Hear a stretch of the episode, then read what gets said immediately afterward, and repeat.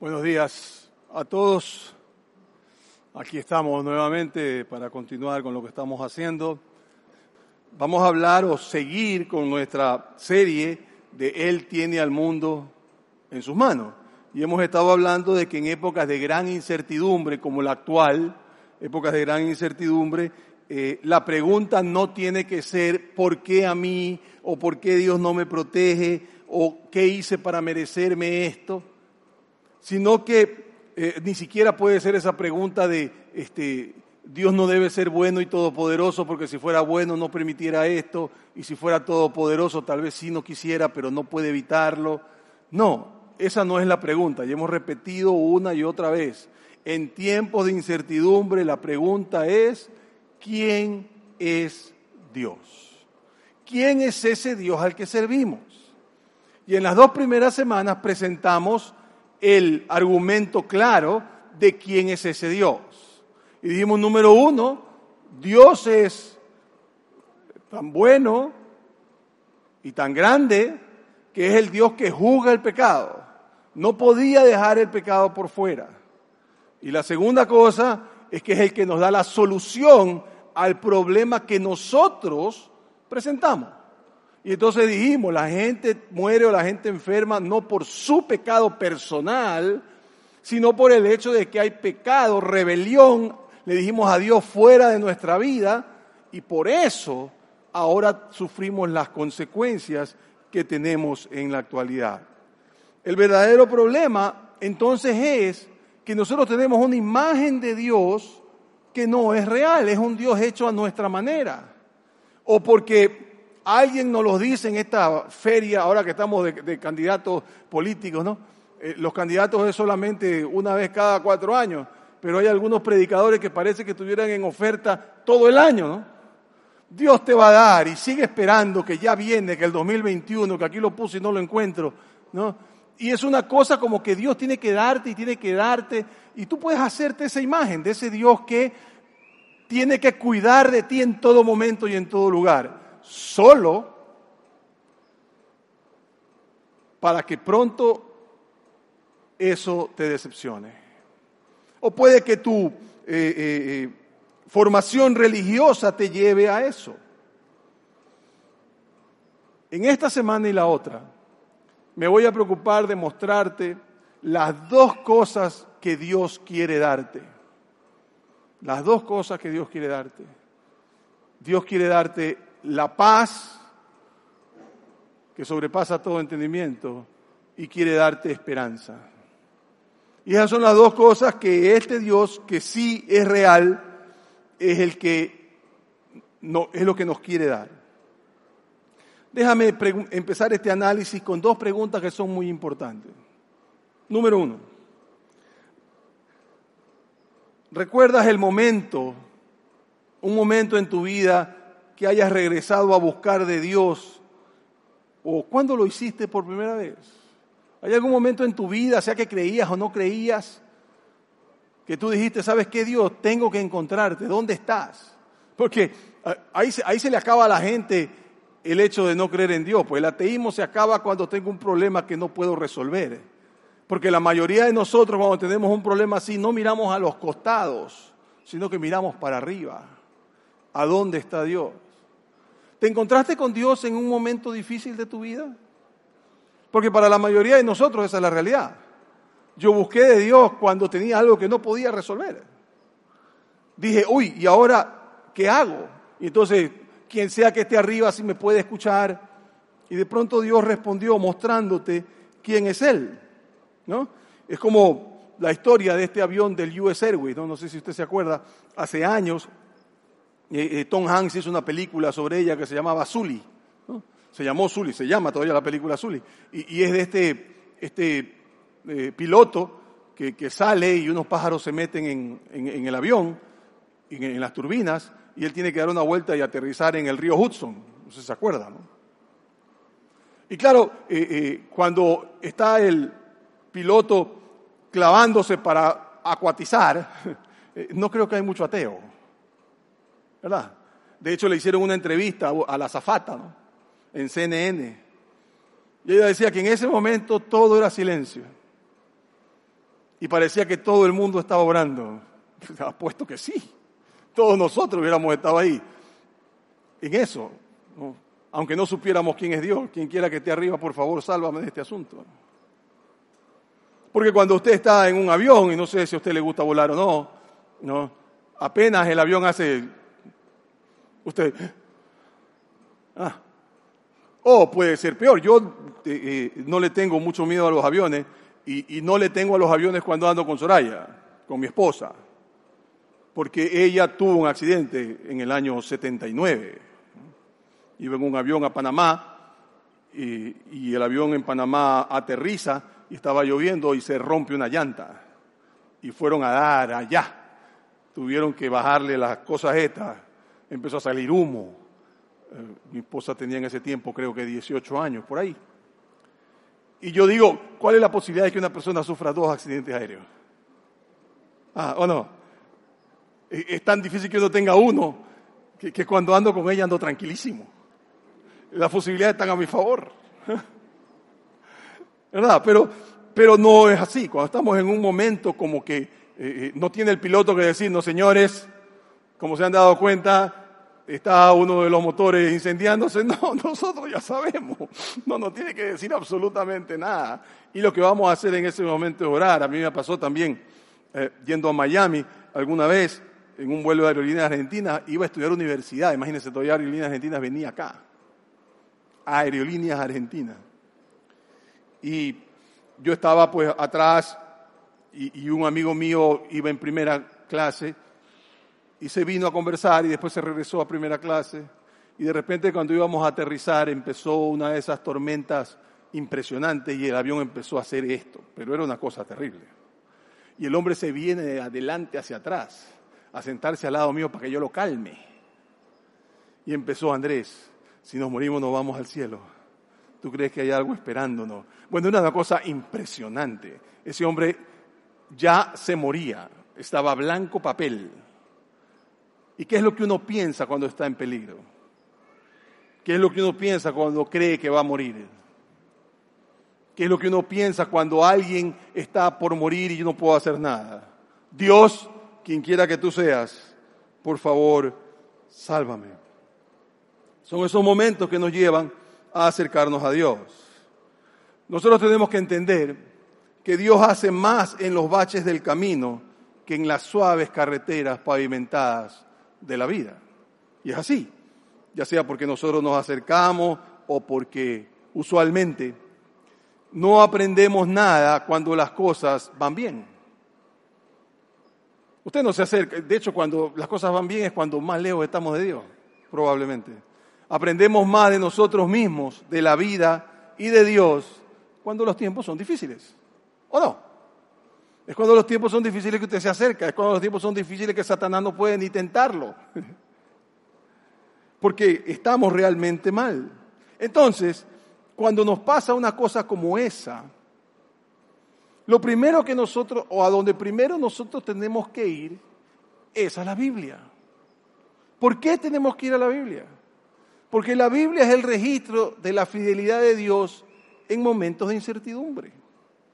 En la Biblia usted no encuentra historias de, ah, este, todo nos salió bien y conseguimos el dinero y mi hijo fue a la universidad a estudiar medicina o mi otro hijo se hizo, eh, este, qué sé yo, futbolista y lo contrató el Manchester United. No, pues. Usted no encuentra en la Biblia ese tipo de historias. Usted en la Biblia encuentra las historias de la incertidumbre que hay en la vida de personas. Su más amada historia bíblica o más conocida historia bíblica es la historia de gente que en la incertidumbre pensó que Dios lo había abandonado y que se dio cuenta que Dios estaba con él en todo momento. Pensemos en alguno. José, José no el papá de Jesús, sino José el joven. Los hermanos lo meten a una cisterna y empiezan a discutir, ¿lo matamos o lo vendemos? ¿Lo matamos o lo vendemos? Y dice la Biblia que en esos momentos Dios estaba con él. Ahora, yo entiendo que usted tiene problemas con sus hermanos, ¿no? Qué sé yo, este, yo llegué primero, estaba jugando y él me quitó el juego, o se puso mi falda, Está bien, ¿no? Todos tenemos problemas. Pero no al caso de que su hermano esté mirándolo y diciendo, ¿te mato o te vendo? No creo que hemos llegado allá. O el rey David. Usted ha tenido problemas con sus hijos, todos los hemos tenido. Pero no hasta el caso de que venga con un ejército a matarlo y derrocarlo. Y la Biblia dice que cuando David estaba en esos momentos, Dios estaba con él. O Moisés, o mejor dicho, la mamá de Moisés. Cuando tiene que decidir entre los carniceros egipcios que van a matar a todo varón o meterlo al río y que se juegue la vida con los cocodrilos. Y decide lo último. O los apóstoles. Cuando el Señor Jesús está preso y está muerto, pensando, hemos perdido tres años de nuestra vida. Este no ha sido el Mesías porque los Mesías no mueren. Sintiéndose completamente abandonados solo para después escribir que Dios siempre estuvo con ellos. O el propio Jesús. Cuando nace, lo quieren matar como niño en Belén porque iba a ser el rey de los judíos y tienen que escapar a Egipto. O incluso en la cruz romana en los momentos más duros de su vida, siempre Dios estuvo con él. De manera que si yo quiero saber cómo actúa Dios en tiempos de tranquilidad, no necesito la Biblia. La necesito es para saber cómo Dios actúa en momentos de incertidumbre. Es relevante hoy más que nunca la Biblia porque lo que estamos viviendo desde el punto de vista bíblico es normal. Esta pandemia que nos está volviendo locos, que nos hace perder plata, que no sabemos qué va a pasar mañana, desde el punto de vista bíblico es normal. Y por tanto, no tenemos nada que temer porque Dios no ha cambiado. Dios sigue siendo el mismo ayer, hoy y para siempre. Y si sacamos alguna conclusión, es que Dios es un experto en cuidar de los suyos durante tiempos de incertidumbre. Pablo el apóstol lo dice de esta manera. Dice, ahora bien, sabemos que todas las cosas son para el bien de quienes aman a Dios. El problema es que a veces se demora un poquito. No siempre o casi nunca reacciona inmediatamente pero Él siempre está con nosotros. Ahora, la pregunta importante, lo que debemos saber, ok, estoy en momentos de incertidumbre, estoy en momentos en que no sé qué hacer, no sé qué va a pasar mañana, no sé cuál es el futuro, no sé qué va a pasar en las elecciones, no sé qué va a pasar, eh, eh, no, no sé. Entonces, la pregunta es, ¿qué se supone que debemos hacer mientras dura la incertidumbre? Mientras esperamos que Dios haga algo y que responda a mi oración, que es lo que tenemos que hacer. Porque la cosa se va poniendo peor cada día, pues. Cada vez hay menos plata en el banco. Cada vez estamos más solos. Cada vez las cosas empeoran. Y parece que Dios no responde. Parece que Dios está dormido. ¿Qué estamos supuestos a hacer? Y el asunto es que hay una respuesta específica en la Biblia de lo que tú y yo debemos hacer. Filipenses es una carta que escribe un señor llamado Saulo, después Pablo, y lo que nos va a decir es importante, o es creíble, mejor dicho, no por lo que dice, sino por quién lo dice. Y por eso es importante que tengamos claro quién fue este Pablo. Un hombre que se convierte a Cristo y que empieza, siendo judío, a hablarle a europeos helénicos de este Cristo que ha resucitado, de un Dios que ellos no conocen, y hablarles de esta cosa que para los europeos era completamente novedosa. Nunca habían oído una cosa como esta. Sin embargo, debido a todo lo que el cristianismo llevaba como mensaje, consigue convertir muchísima gente en Europa y sigue predicando en ciudades, una de las cuales fue esta región llamada Filipo. Pero este hombre no la pasó de lo mejor. regresa a Israel, entra al templo, las personas que están en el templo, los maestros de la ley, se dan cuenta que es él, para ellos él estaba eh, eh, desviando el judaísmo, porque ahora tú podías creer en el Dios de los judíos, pero no necesitabas circuncidarte ni cumplir la ley, entonces era una especie de, secta, lo sacan del templo, le empiezan a caer a golpes, casi lo matan, llegó la policía, que en ese tiempo eran los romanos, lo, mete preso para evitar que, lo maten. Eh, Después de eso, él dice, yo soy ciudadano romano, así que me tiene que jugar el emperador, eh, eh, lo mandan a, Roma, el barco naufraga, eh, tienes que entender que él está preso, pues está encadenado, imagínate que naufrague encadenado al barco. están tres días en el barco, finalmente, en náufrago, finalmente terminan en tierra, hasta que después de mucho tiempo llegan a Roma, donde finalmente él eh, empieza a escribir cartas, no esta en particular, porque esta en particular la escribió estando preso eh, en Éfeso aparentemente, ¿no? Eh, y finalmente dos o tres años después lo sacan caminando dos o tres kilómetros y le cortan la cabeza y lo matan. Ese señor es el que está escribiendo esto que vamos a leer. Porque lo que va a decir te va a parecer extremadamente teórico. Entonces tenemos que saber quién es el que lo escribe para entender que es algo práctico. Porque si él contara su historia y tú contaras la tuya, todos los problemas en que estás, todos los líos en que has estado, todas las cosas de las que eh, eh, te están agobiando la cabeza por la incertidumbre, tú no podrías contar la historia después de él. Porque quedarías en ridículo, no me importa lo que te ha pasado. Es como cuando, cuando tú dices, voy a presentar la foto del, pescadito que, que pesqué. Y, antes de que tú la presentes viene otro y saca una foto de un pescadote. Y tú ya ni la sacas, porque qué vergüenza, ¿verdad? Imagínate, este hombre eh, eh, le dieron palo hasta que lo dieron por muerto, lo azotaron, estuvo preso, mordido de serpiente. Bueno, es increíble todo lo que le pasó. Y ese hombre que tiene esta experiencia de vida, nos va a escribir lo que te voy a decir y por favor sígueme hasta el final, porque en algunas cosas que va a decir vas a pensar, hmm, estamos todos locos. Así que así empieza él y dice lo siguiente, Filipenses capítulo 4, verso 4, dice, alégrense siempre en el Señor, insisto, alégrense. A lo que tú respondes, espérate pues Pablo, tú no sabes lo que pasa en mi vida, no puedo alegrarme con estas situaciones que están sucediendo.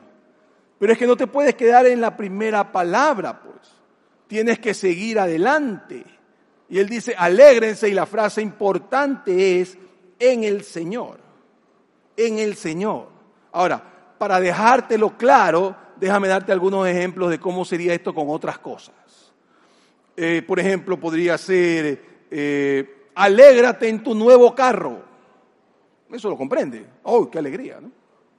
Alégrate en tu nuevo trabajo. Alégrate en tu nuevo amor. Alégrate en que te vas a casar o en tu próxima carrera universitaria porque ya fuiste aceptado. Ahí lo entenderíamos. ¿Qué es lo que quiere decir Pablo? Pablo te quiere decir, siente la emoción del evento de que estás con el Señor. ¿Por qué estás tan feliz? Ah, porque conseguí trabajo, porque mi, papá sanó, porque me voy a casar. Sabemos lo que eso significa.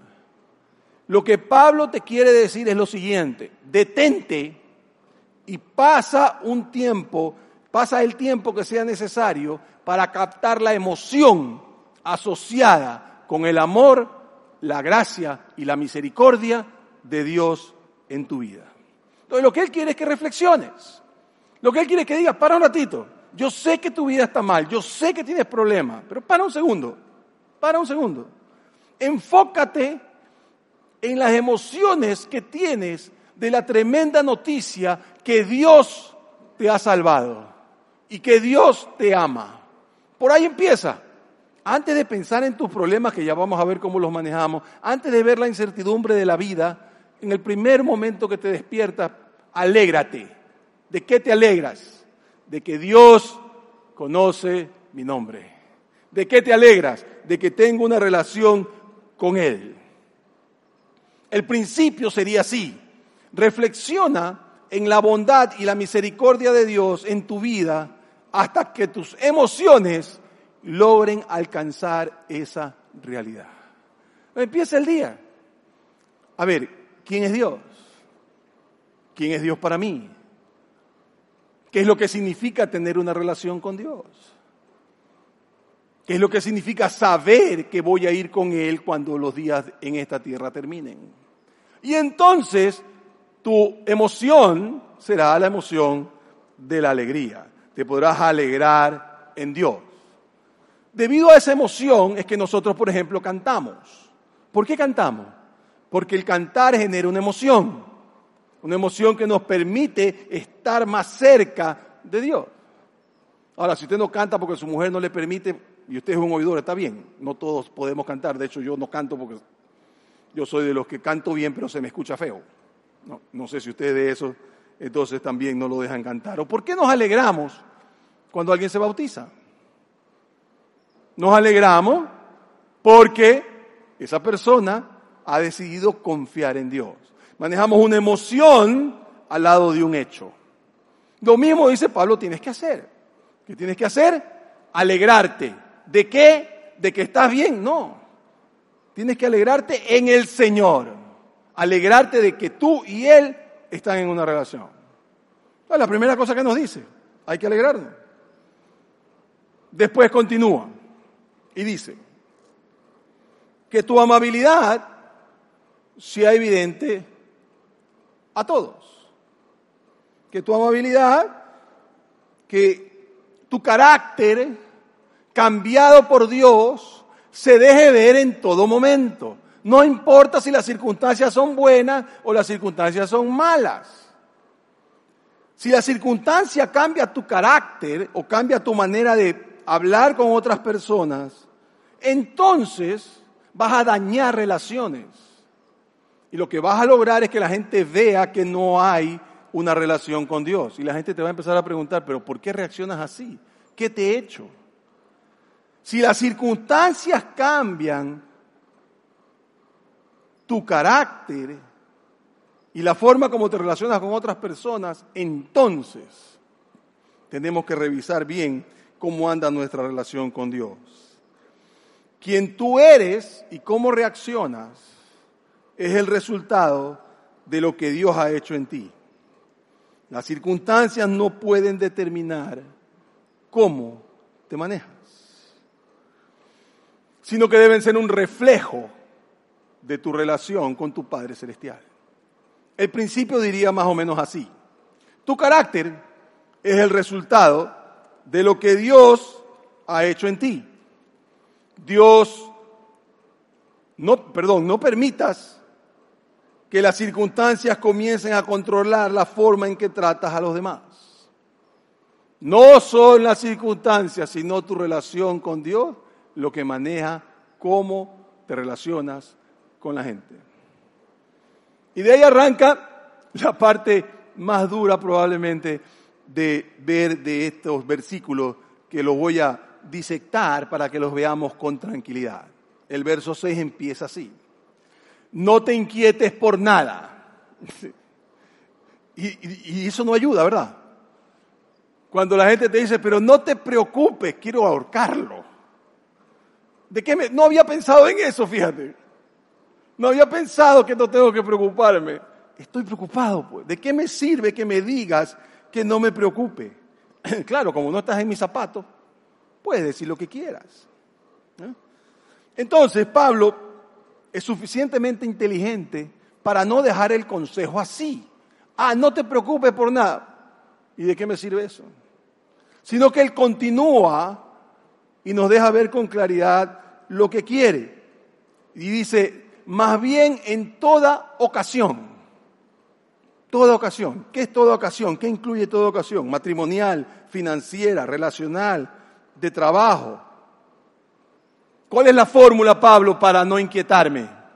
La fórmula es que en toda ocasión, en toda ocasión, ¿qué hago en toda ocasión, Pablo? Con oración y ruego, presenta tus peticiones a Dios y darle gracias. Y lo primero que tú vas a decir cuando yo digo esto es, ¿cómo que ora? Lo que uno hace normalmente es que se queda en la primera parte del versículo, ¿no? Con oración y ahí te quedas. Ah, o sea, lo que tengo que hacer es orar. Y tú lo primero que me vas a decir es, Andrés, pero tengo orando meses. Ya no sé ni cómo orar, he orado parado, sentado, acostado, me he tirado al piso, le he reclamado, le he llorado, le he gritado, he hecho todo. Ya no sé qué más hacer. Es que el problema es que te estás quedando en la parte del versículo que dice ora sin ir a la parte importante. Porque la palabra clave de este versículo es la palabra presenten. Presenten. ¿Por qué es importante? Bueno, porque presenten es una palabra que no se usa normalmente para oración. En el original griego, presenten significa revelar, resolver un misterio. Entonces, ¿cómo oro yo? Señor, te pido que mis hijos estén bien, te pido que me des trabajo, te pido que, que, que, sanes de la enfermedad a tal persona, te pido, te pido. Está bien. Ok. Pero la pregunta no es solamente, ¿qué pides? Pues. La siguiente pregunta que tenemos que hacernos es, ¿Por qué lo pido? Tengo que revelar mi corazón. Ah, Señor, yo quiero vender la casa porque vender la casa me permite mantener a mi familia. Ok, por ahí podemos empezar. Pero, o quiero que me salga el negocio, porque eso me permite tener plata. Y, si usted cree que Dios es socio suyo, usted dice, te voy a dar 10%, no como que fuera comisión, pues ese es otro lío, que no es el tema. Pero usted tiene que revelar la profundidad de su corazón. Señor, quiero que me salga el negocio. ¿Por qué? Ah? Porque eso me permite cuidar a mi familia, porque eso me permite que yo tenga dinero, porque eso me permite tranquilidad. Y la tercera pregunta es, ¿y qué temes? ah, es que temo que si no me sale el negocio no puedo hacer tal cosa o no puedo hacer tal otra. O tal vez temo que realmente tú no hagas nada por mí. O temo que realmente tú no me conoces. O la verdad es que quiero cerrar el negocio porque eso me va a dar fama o delante de mis otros competidores o mis, otros vendedores porque voy a sacarme el premio.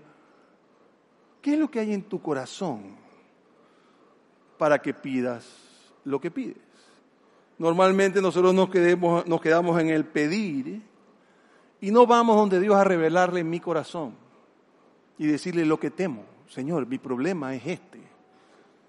Tal vez no confío, eh, mi problema es que no desnudo mi alma delante de Dios, sino que oro pidiendo. Y lo que Dios quiere es que tú reveles lo más profundo de tu corazón. Quiere saber tu temor. Quiere saber lo que realmente te sucede. Quiere saber probablemente las cosas que ni tú sabes. Porque no es Señor, permite que encuentre las llaves y proteja a los misioneros, amén. No, pues. No, pues. Estamos hablando de una relación. Estamos hablando de ¿Qué está debajo de eso que pides? ¿Dónde está? Presenta tu corazón. ¿Qué es lo que realmente tienes? Y tal vez mientras lo haces, tal vez hasta te des cuenta tú de qué es lo que pasa. Y entonces él continúa, dice, lo que vas a sacar cuando ores de esa forma es que la paz de Dios, no la paz de las circunstancias que tenemos todos y que es la que a veces pedimos. Cuando ya todo el mundo está dormido, puse la alarma de la casa y están mis hijos adolescentes y mis hijos niños durmiendo y todos estamos en casa, Señor, gracias. Eso es circunstancia. O tengo para comer hoy día, Señor, gracias. Eso es circunstancia. No es realmente Él. Me encanta cómo nosotros le pedimos a Dios que cuide mis circunstancias y no mi corazón y mi mente. Y yo pienso, ¿no? Ponemos a Dios en control de mis circunstancias. Oh, Señor, protege tal cosa, tal otra. Y yo no digo que esté mal. Pero espera un ratito.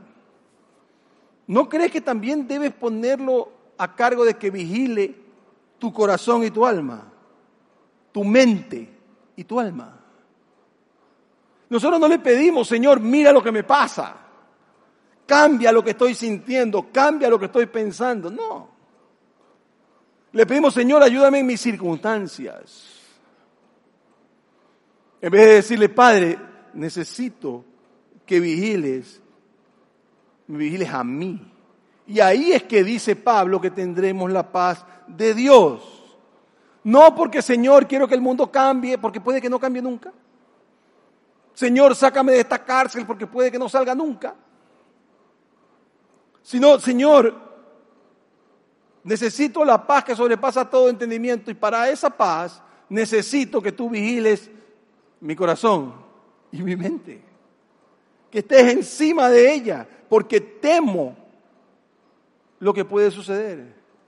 Esta es mi petición, esto es lo que tengo en mi corazón, este es mi temor. Y cuando eso sucede, no cambia algo, pero cambias tú. Una vez que tú le, le, dices al Señor, aquí está mi deseo, aquí está la razón, aquí está mi temor, vigila mi corazón y mi mente, en ese momento tendrás la paz de Dios que sobrepasa todo entendimiento. Pero mientras tú no hagas este control de mente y corazón y le permitas a Dios entrar en ellas, tus circunstancias pueden cambiar, pero tu relación con Dios no. Y lo que Pablo está buscando es que tú cambies tu relación con Dios, por eso quiere que te alegres, por eso quiero que entiendas y por eso quiere decirte cómo conseguir la paz que sobrepasa todo entendimiento, que dice después que cuidará de nuestros corazones y de nuestros pensamientos. Mira tú, corazón y mente en Cristo Jesús. ¿Qué tal si para cuando le pedimos a Dios las cosas, y está bien si quieres pedirle cosas que necesitas, adelante, pero muéstrale tu corazón y tu mente. Señor, lo que pasa es que yo no estoy seguro de confiar en ti. Y no te levantes de esa oración hasta que no sales con la paz de Dios, que sobrepasa todo entendimiento. Y eso solo lo logras cuando le entregas a Él tu corazón y tu mente. C.S. Lewis, el gran escritor, me encanta la frase de él sobre oración. Dice, la oración no cambia a Dios, me cambia a mí. Y usted está pensando que yo oro para que Dios se flexibilice un poco y pobre, vea que pobrecito yo. No, si la oración no es para eso. La oración es para que cambie usted y para que tenga paz porque le revela a Dios la profundidad de su alma, de su corazón y de sus pensamientos. Ahora, usted sabe que yo me jacto de ser una persona práctica y de tratar de enseñar de forma práctica. Así que le voy a decir cómo hacerlo. Le voy a dar la primera forma, la fórmula. Usted cuando puede volver a ver esto y anotarlo, o si usted está en su casa lo puede anotar, usted va a orar así. Va a decir, Padre Celestial, necesito que tú, y le va a pedir lo que pide normalmente. Necesito que tú protejas a mi familia, sanes a, tal persona, eh, me permitas tener trabajo, lo que usted quiera.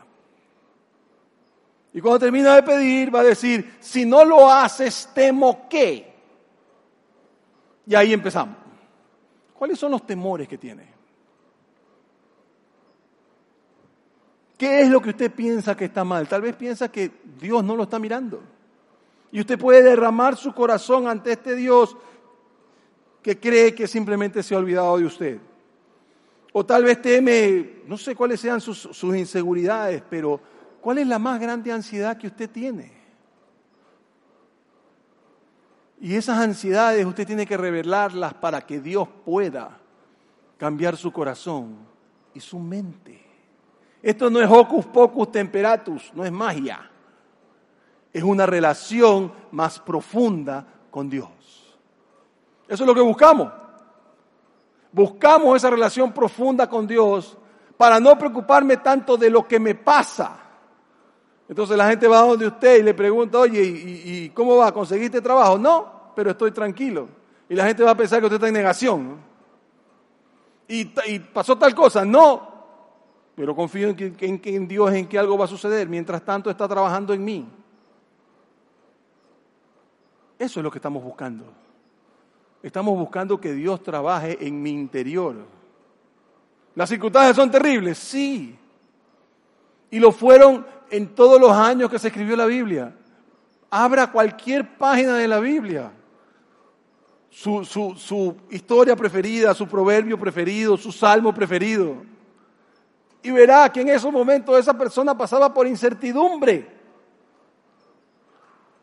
A toda esta gente que dice que Dios nos quiere rico, nos quiere sano, nos quiere bien, yo quisiera que me muestren una historia, para no ponerlos a leer Hebreos 11, donde dice que la gente que se sacrificó por Dios es la gente que ni siquiera este mundo merecía haberlos conocido.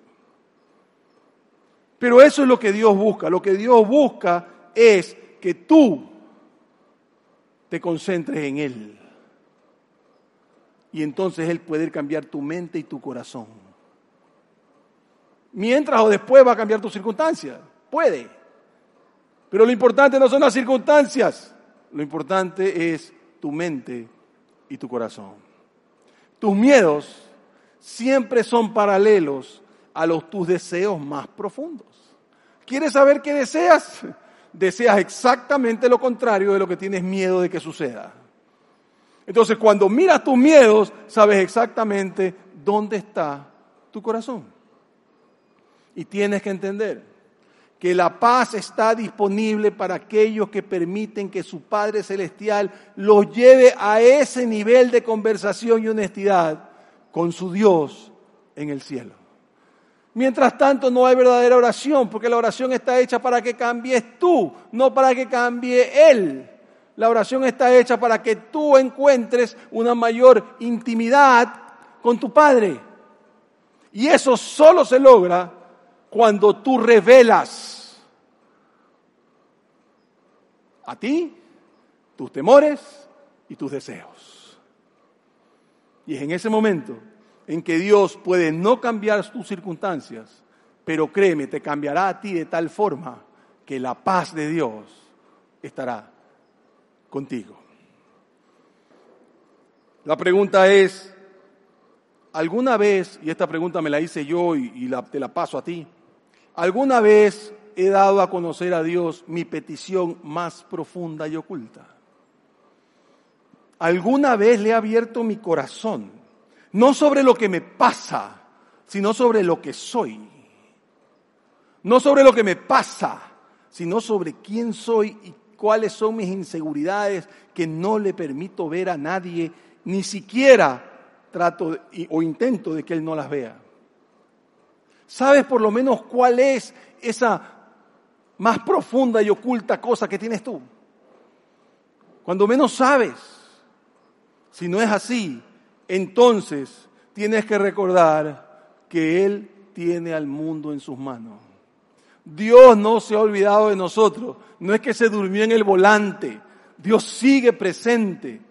Pero los momentos de incertidumbre son normales en las personas que vivimos para Dios, incluso en las que no lo hacen también. La vida no es llena de rosas y felicidad. La vida es dura y complicada, pero Dios está con nosotros. Son los tiempos difíciles lo que me enseñan a confiar en Él.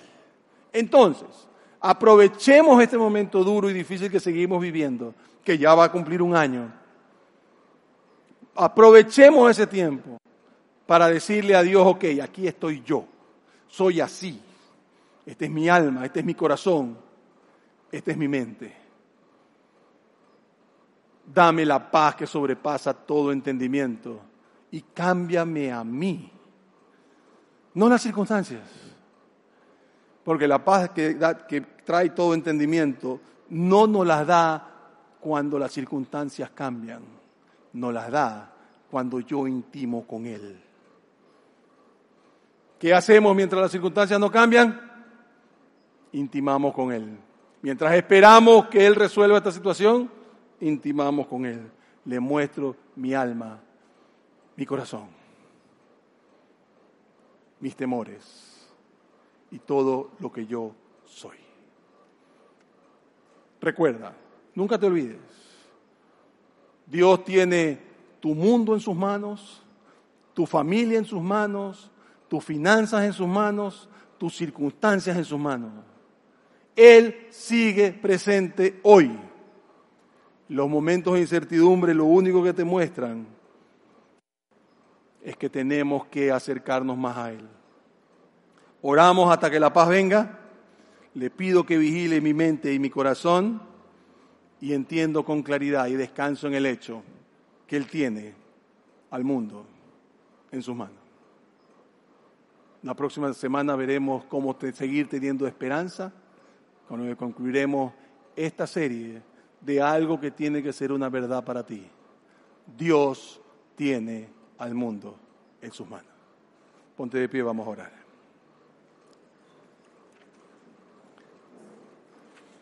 Padre, te damos gracias por la posibilidad de entender que nos podemos acercar a ti. Pero por estas cosas lo hemos hecho solo desde el plano de deseo esto, deseo esto, deseo esto, esto necesito. Hoy, Padre, quiero que nos permitas abrir nuestra mente al hecho de que ya no es solamente esto quiero, sino quiero abrirte mi corazón y mi mente en la oración y decirte, Señor, esto temo. Señor, esto me está volviendo loco. Señor, ¿qué tengo que cambiar? Señor, ¿qué tienes que cambiar en mí? Poner en mí para que yo tenga la paz que sobrepasa todo entendimiento, la paz que solo tú das. Señor, enséñame a revelar, a revelarte lo más profundo de mi corazón. ¿Qué es lo que quiero que tú tengas a cargo de forma completa? Señor, te entrego mi mente, mi corazón, mi alma, para que tú la transformes. Ya no voy a orar por las circunstancias, voy a orar por ser cada día más como tú. Y voy a recordar que la oración es para cambiarme a mí, no para cambiarte a ti. Te doy gracias, Señor. Te pido que a los que estamos aquí nos lleves a nuestra casa con bien.